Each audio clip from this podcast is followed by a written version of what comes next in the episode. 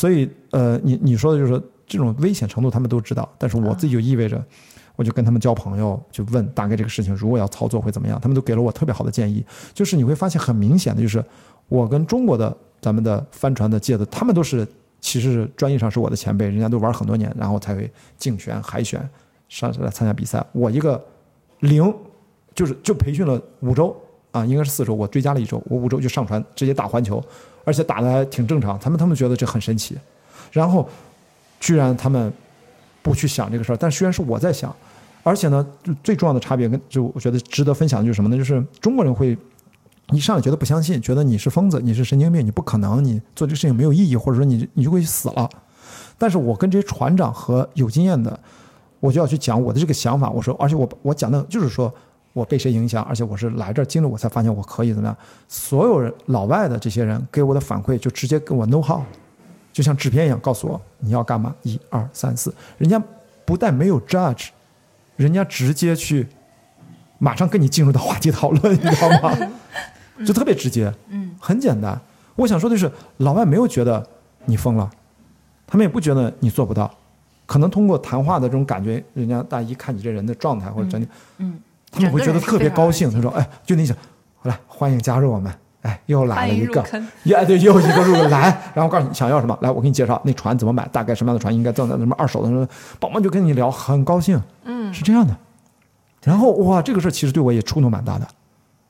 我我说为什么呀？就当然我我到后来理解，我越越思考这事儿越深，越发现中国是一个大陆国家，大陆文明国家啊。其实西方文明其实是一个海岛国家来的嘛，对吧？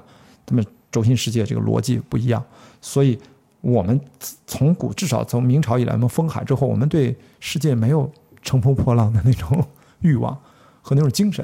我们更多是有一片陆地，依山傍水，有大江大河，西部高原，北部有草原，南方有这种江南水乡。我们活得太好了，整个一个完整的生态。海洋不用问披荆披荆斩棘、乘风破浪，但是西方不一样，他们的文明的演进就是靠他们四五百年前。到工业革命，他们就是靠海洋探索，从哥伦布对吧，到整个荷兰、葡萄牙，再到了英国，哇，更别说美国。美国是一个巨大的岛国，两边都是大洋，所以他们是用这种海洋文明来统统治世界和来看待世界。中国其实不是，所以在这点，中国真的，我就现在理解这个地缘政治。有那种赛艇文化吗？这样什么都有啊。所以说，在这点上，我觉得国内可能真的是在帆船去航行这块儿，所以我们没有特别好的长航选手。啊，我们也有，但是很少很少啊。那是因为我们训练运动员还是能训练出来的嘛，但是不会有民间的这种基础啊，这种。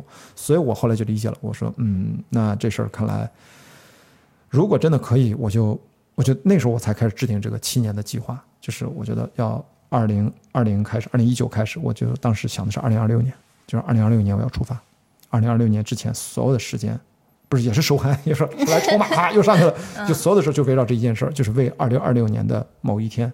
其实不是某一天，其实那一天应该是固定的。为什么呢？因为你知道你的速度，大概知道你的路线，你知道你的窗口期，你要怎么过咆哮的西风带或最危险的那种，要做一个最最危险的一个线路。你要你要是真正的环球，它是要南北跨多少度？你要过合恩角，合恩角是水手的死亡圣地。嗯，不是厉害的水手不敢去那个地方的，因为它太靠南了，没有大陆那个常年的狂风咆哮。所以你去了可能就回不来，所以横角你过了横角，基本上你就很安全了。所以说在这个事情，一般你会倒着推，所以你出发的时间相对是一个固定的窗口期，因为全年的洋流啊、天气啊，它是有规律的。嗯，所以我一切都是要为着六年后去做准备。我以前是这么给自己安排的，所以我是那一刻真正的我想说的是，这不是我突发奇想，孙悟空不是石头里面像他那样蹦出来的，我是真正在做的过程当中啊，觉得边推演出来，我是可以的。所以现在啊，等于又说回来就是。为什么不接受呢？嗯，就是我觉得我还要等现在被打断了之后，我可能要再花六年，再来从头再积累，就这个问题。就前面那等于大半年被浪费了。你涉及到手热呀、操作啊、认知啊、学习啊、交朋友啊、跨国交流啊。嗯，我现在担心的是疫情之后，它可能会改变人和人之间的信任关系和那种跨国交流的问题，怎么办？这个事儿到底还能不能成？其实真正的难度是在这儿，而不是在于我会不会。修船会不会操作？所以这就是我自己觉得，就是我们要改变身体，啊，来改变大脑。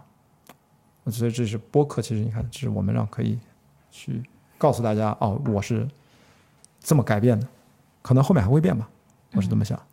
好吧，咱们从聊书还是能每次都能聊回来，我发现 就是就是书聊不开。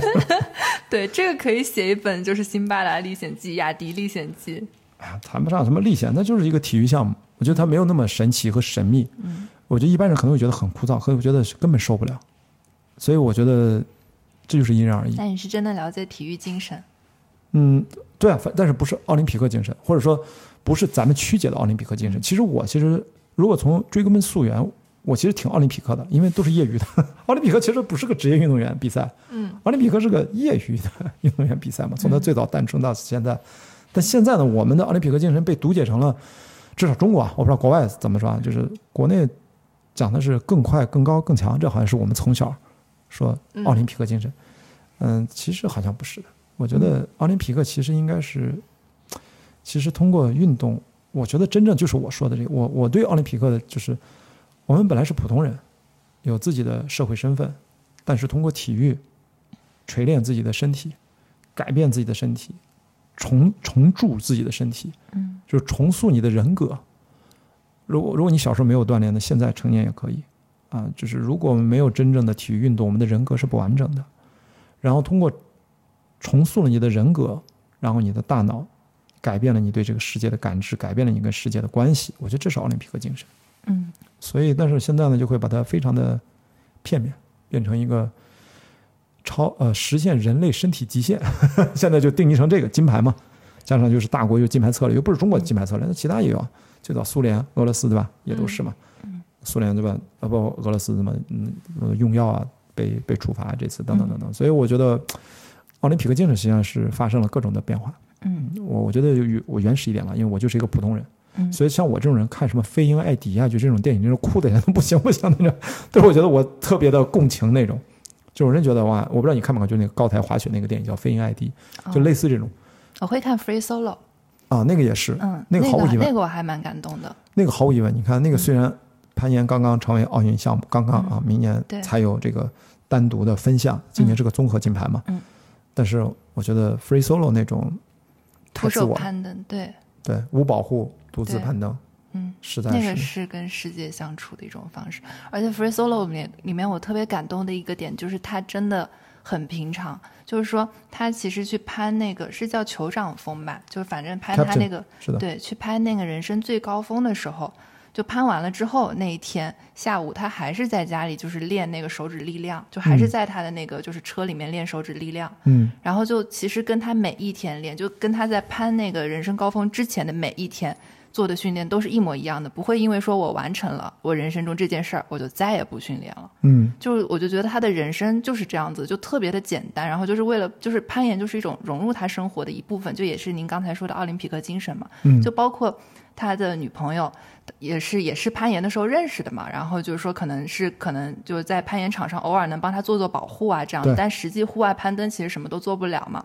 然后呢，他也会跟他女朋友说，我有一天大概率，因为他的朋友们就是作为这种世界顶级的攀岩者嘛，就说我有一天还是大概率是会死在外面的。就是他那个纪录片最后也是放他的朋友的之前提过的朋友就是逝世的新闻嘛，这样子。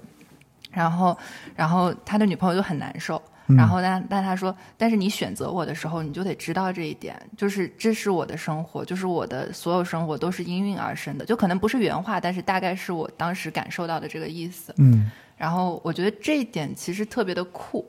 然后，然后我最近在就是前前一阵子看了速八还是速九，就是之前就是呃里面那个速度激情是吧？对对对哦对，然后里面就是说就有一个反派嘛，就是当时是叫赛隆吧，还是、嗯对，就那个查呃查尔呃查尔斯那个女的吧？对对，那个女的，然后就跟男主角说说，你现在是选择回归家庭，然后问你什么东西最重要，你会说家庭最重要，因为这是你的本能反应。但其实你什么都不在乎，你不会在乎你的家庭，你只在乎你在就是飙车的时候那十秒钟脑子里什么都不想的感受。然后我觉得这种人就，当然如果你做他的家人，你可能不会多么的幸福，但是这种人很酷，就他活成了一个人本来就该有的样子。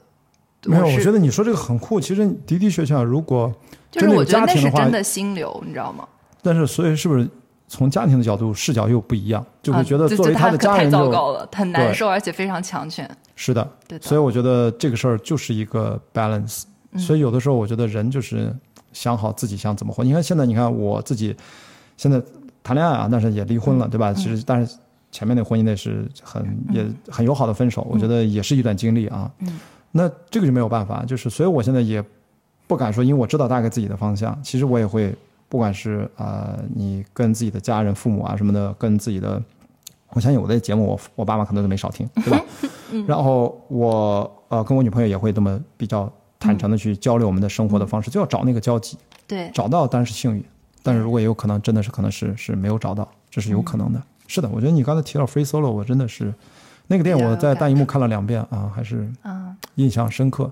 我能 get 到一点点，我还是觉得我其实理解不了真正的那些大脑被改造的特别嗯厉害的人了，其实理解不了。别人就我不是说别人，就是咱们其实人和人本来就互相很难理解啊，这个大家都懂。